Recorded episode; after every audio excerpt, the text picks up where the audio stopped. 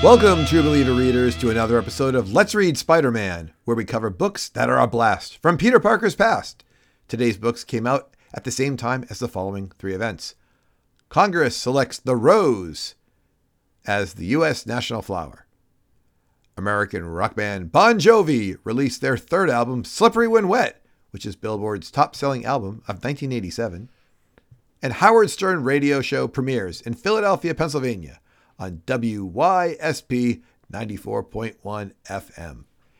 Here to provide analysis and additional insight on the most important of these three events is my friend Eddie. How are you today, Eddie? Uh, it was another uh, rather tough day in the public school system, but I had a delicious, spicy venison sandwich for lunch. I thank my father in law for all the venison. It's delicious. Eddie, which of the three things that I spoke about is most interesting to you? It's going to be the first one, I think. Congress selecting the rose as the U.S. national flower? yes, because the rose is in some of our Spider Man books, and that makes me think of Spider Man. Did you know the rose is the national flower? I did not, actually. So, learn something new every day.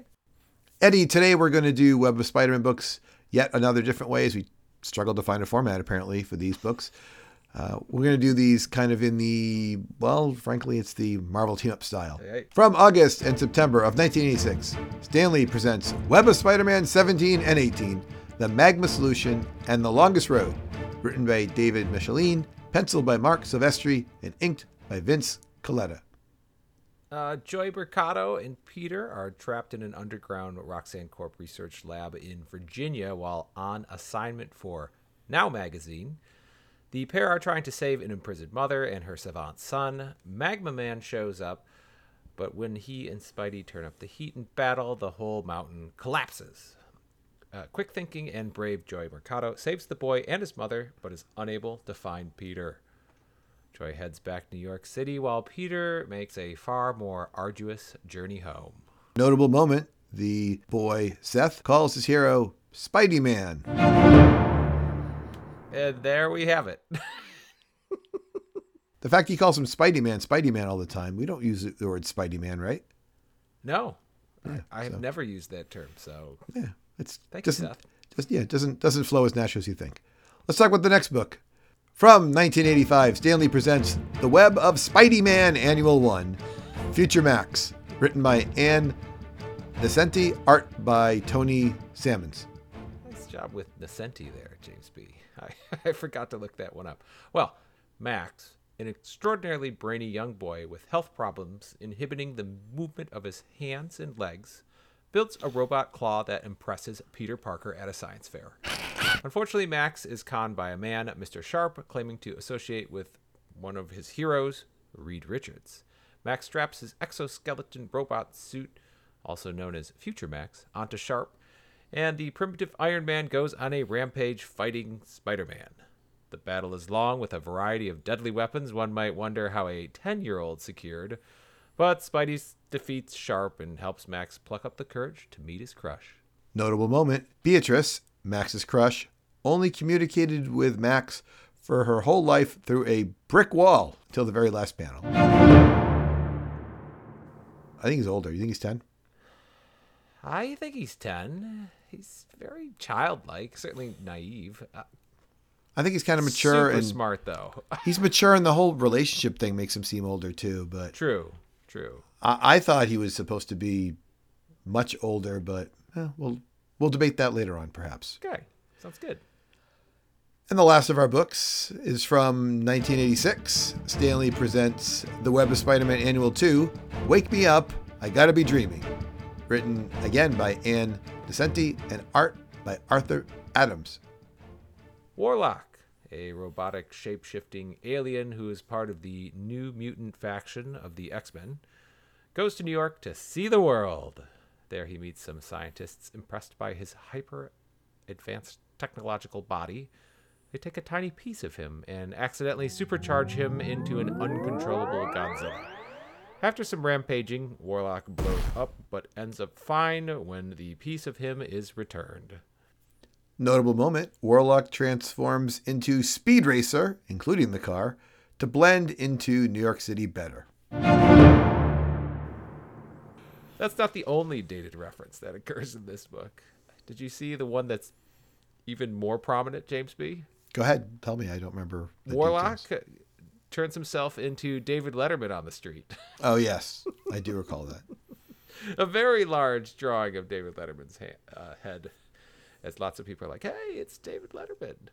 Well, those are the books we're covering today because, well, that's what Web of Spider-Man was doing. We got the annuals in here to kind of juice it up a little bit. Eddie, it's now time to talk about any part of any of these books, any topic. So go ahead and take it away. There's mm-hmm. a second story in the second annual we just covered that involves it, it involves many strange situations featuring prominent characters such as Hobgoblin, Kingpin, Aunt May, the symbiote, J. Jonah Jameson, and Black Cat. But it ends up just being a dream. Yep. And I didn't think there was even anything in there worth mentioning. I would have completely ignored ignored that whole mess. Do you think there's anything in there at all? Did you learn a single thing in that whole section? In the dream sequence, absolutely not. I cannot stand when they do that. They should do a dream where something that we would at least be plausible would occur.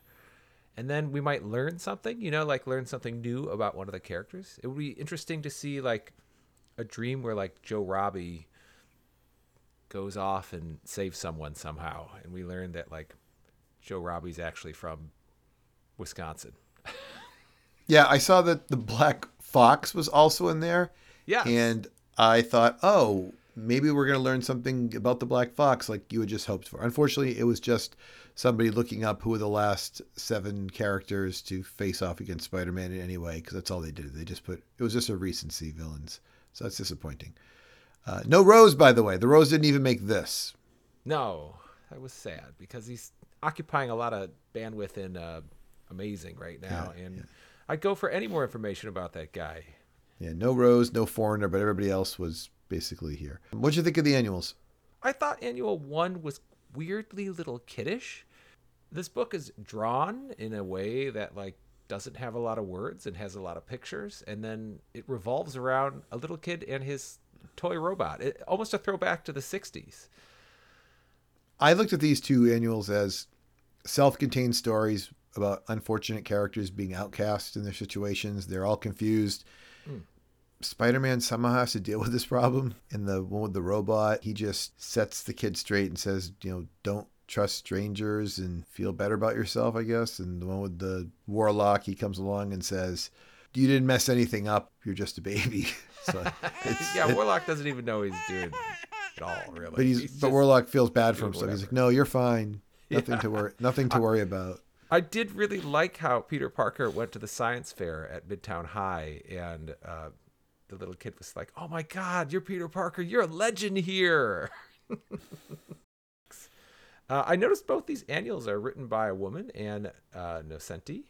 since I just read both times, written by Anna Senti, and you're like, Yeah, yeah, I think she creates Typhoid Mary. I know in 1988, I keep a couple Daredevil books around, and the Typhoid Mary thing was something I really, really enjoyed a lot, and I'm pretty sure it says Nascenti on it, so I think she gets credit for creating Yeah. Typhoid Mary. I don't know much else about her though. she's she's fairly prominent in several different circles but i thought it was interesting i just found a quick little quote from her that said i never read comics so the idea of a hero to me was different i couldn't think of it in the terms of a superhero she's referring to a, a character she created i thought of it as more as a conceptual hero and then i went back and kind of looked at these books and I'm not sure if that really gets exposed in annual one and two, but certainly a different idea of the relationship between the villains and Spider Man in these books occurs because we're seeing uh, like like docile children. It's like a like a like I said, like something from the '60s where it's from the child's perspective, but kind of oddly. Uh, I don't know if I have a good word for it. Just in an odd way to develop a story and go through it. The annuals would be worth reading just to get this feel of how Nascenti wrote them, because I think we will see more of this in the future. I think we've covered Annual One enough. I think we need to talk a little bit more about Annual Two, what happens in it. Sure. so the the New Mutants are telling Warlock that uh, I think I think it's Wolfsbane or whatever her name's Rahne, the the one who can be a werewolf. I think she's the prominent one. who Starts off talking about dreams. yes. They're all like, "We want to go back to bed. We dream." And he's like, "You know, what's dreaming all about?" And you know, she's like, "Magical things happen when you go there. It's kind of like going to New York." And he's like, "I'm going to go to New York and do some magical things." and he shows up there, Eddie, and there's two doctors. They're married because they have the same last name. They're both like Dr. Weber or something like that. Yeah. And am I correct? They take a piece of him. They do a tiny little needle. He gives it to them first, doesn't he? He does. Give, he gives it to them, and they do something with it, and he becomes like this big, like you said, uncontrollable Godzilla. Yeah. Uh, Carl, the uh, husband of the two doctors, takes this little piece and thinks he's going to win a Nobel Prize for this advanced technology that Warlock is. And, And then, then he, and then he uh, supercharges it somehow. And then Warlock grabs his wife, you know, the other doctor, right? yes. And he sort of marches around with her the way that like uh, King Kong would have, like with you know Faye. right. Up at up at large tower. And then at the end, they it's kind of like a oh we we didn't understand we're so sorry, Warlock, and oh we we accidentally killed you, but we're glad you're okay type of thing. It's sort of right. Yeah, no harm, no foul. So there we go. Yeah. They really thought they killed him too. He like poofed into the sky and like, oh no, Yeah, they felt bad about it though because they're saying back on the ground, and that was and it, so. and Spider-Man's like standing around like chatting with them like hey let's solve this problem together. So they're not really evil but you know whatever. Yeah that was that book. Not we're not going to talk about the anymore about the dream. What about 17 and 18 we we glazed over them. They the second book you, you mentioned that you know peter has a more arduous journey home. Do you want to discuss because this is important. Well peter's having this journey home. They decided and we talked about this on our previous podcast when we talked about the one that has no spider-man in it but jack-o'-lanterns in it fighting silver sable. They decided we're going to have these books about no peter parker no spider-man. And hit all it had one in peter parker the spectacular spider-man. They had one in the amazing spider-man. It's kind of this one here but it's just a no spider-man issue because he's on his way home. Uh, you want to talk about what happens to peter? Yeah, he gets caught as kind of a well, I should say he tries to hitch a ride and then he stops and and gets arrested in some small town for stealing a pie. and he ends up being uh, kind of sold to a local what would you call this guy big game hunter who's very wealthy by the sheriff essentially Yep. at which point he hunts him down with this weird robotic drone thing that's flying and then obviously peter is spider-man so he beats up the drone and Right. And everybody else, by the way, has been killed off. by this because he finds like all the graves of like all the Ugh. all the prisoners who have not survived. Uh, you know, Squid Games, Kansas. You know what I'm saying? jeez So, and then he goes ahead and takes it out. And of course, the the local female sheriff who arrested him for stealing the pie, she gets involved in this, and he comes in and and, and saves her as. Exposes, Does he save her as Spider Man? Is he Spider? No, no, he's not. He's not No. Spider Man ever. He's just he's just Peter in this whole book. yeah And then she That's cuts it. him some. She cuts him some slack, and she's like, "All right, I'm gonna let you go. If you ever come back here again, you know, we're gonna have a problem. Get lost."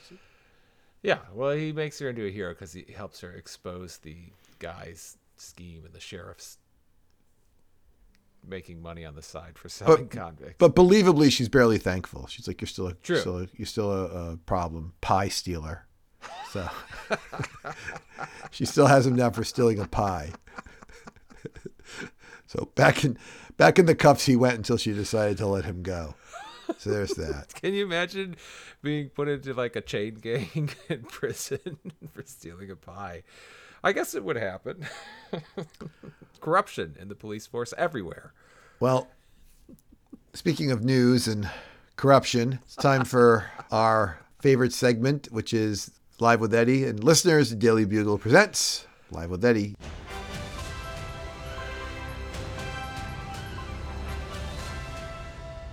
Each week, the Daily Bugle lets Eddie interview someone at the scene of these stories.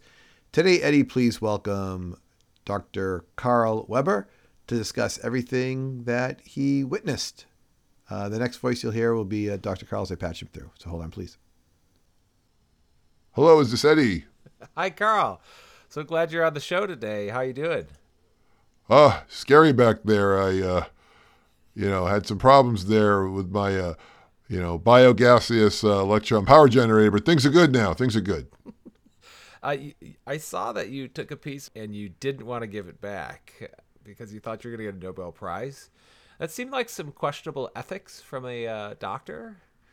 Well, well, hold on. It's all in the name of science here. I mean, the uh, I was working on the uh, Carl Latro uh, meter M-6, and uh, you know, it was it was very close, very close to what I needed to have happen. Even even when your wife was in the, in the hands of Godzilla Warlock.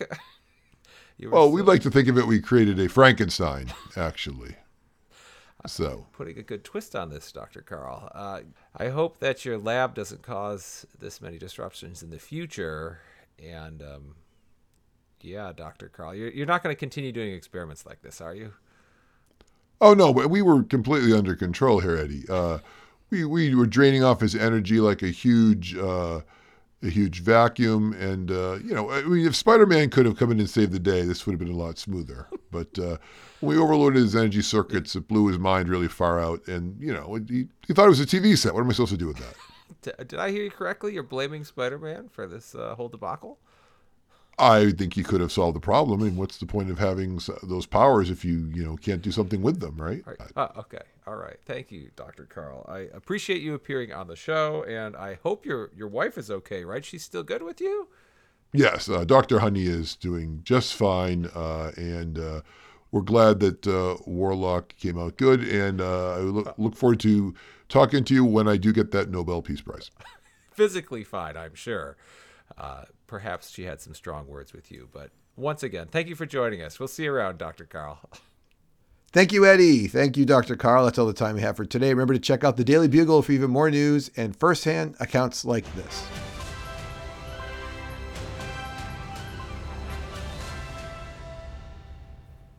Eddie, how can people reach us? You can email us at let's read spider-man at gmail.com or click on the link in this podcast description to join our Discord channel and connect with us through social media. And now it's time for Eddie's most interesting realization. As reporter Joy Mercado is escaping the Roxxon Corp facility, she fires an M16 assault rifle one handed from the hip at the Roxxon Corp baddies. Goodbye. Goodbye.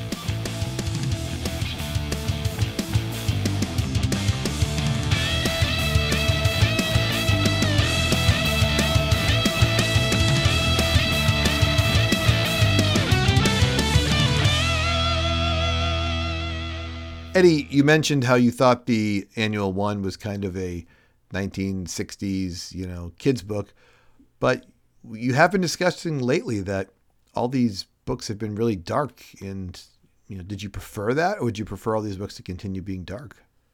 I'm happy to have the diversity in plot lines. Uh, I, I think comic books should have some childish nature to them, at least occasionally. So for me, it was a nice throwback. I, I enjoyed thinking about the 60s again, one of my favorite vintages of reading Spider Man. So a little, a little bit more of this, perhaps. If you could jump to that book, if you could call that book up in front of you really quickly, Yeah. which is this is this is Web of Spider-Man Annual One. Yep. Could you get that? And I want you to go to like the very last panels, the last page. Yes.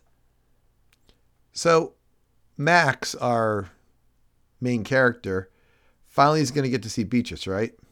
Yes.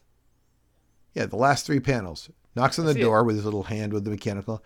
Yeah. And it's like, hello, Beatrice. And she's like, you must be Max. Funny, you're just like I pictured you. Uh, I make the bra, bra, I made this here. And she's like, please come in. Are you hungry? I hope you like. You, look at her hand. Is this a 10 year old? Nail polish and a uh, bracelet on. Mm-hmm. Well, I would say his hand also looks far more mature too at this this shot. I don't think it's out of proportion to have a ten year old with a painted nail. I don't think he's a 10 year old. I think he's, he's, he's handicapped. He is. he he could be a he could be like a 19 year old man who who you know I'm never going to play football again. I'm throwing my stuff away. I don't think he's a little kid. I know that the book sometimes draws him different ways, and I don't know. I think he's supposed to be a little a little adult of some sort. I mean, I had to go back and see at the science fair. This is a science fair one, right? Yes. I mean, some of these kids look pretty adultish. Maybe he's 15 or 16. I mean, this is tough. Award-winning young inventor science fair. It's it's kind of purposely left vague, right? Yeah. So He's I playing, guess it depends. he's playing baseball and running around the neighborhood, and the kids tied cans to his legs. Yeah, but at this okay, then he's a 10-year-old who's going out with Mrs. You know Mrs. Robinson here at the end. yeah. You know, right? This So weird She's like- ending. I'll give you that. Max, I want, and it has a big giant heart there, and she sticks her hand through. I want to touch your hand. And it's like you know, maybe there's some innocence. Maybe it's not so innocent. I'm just saying. Oh my, James B.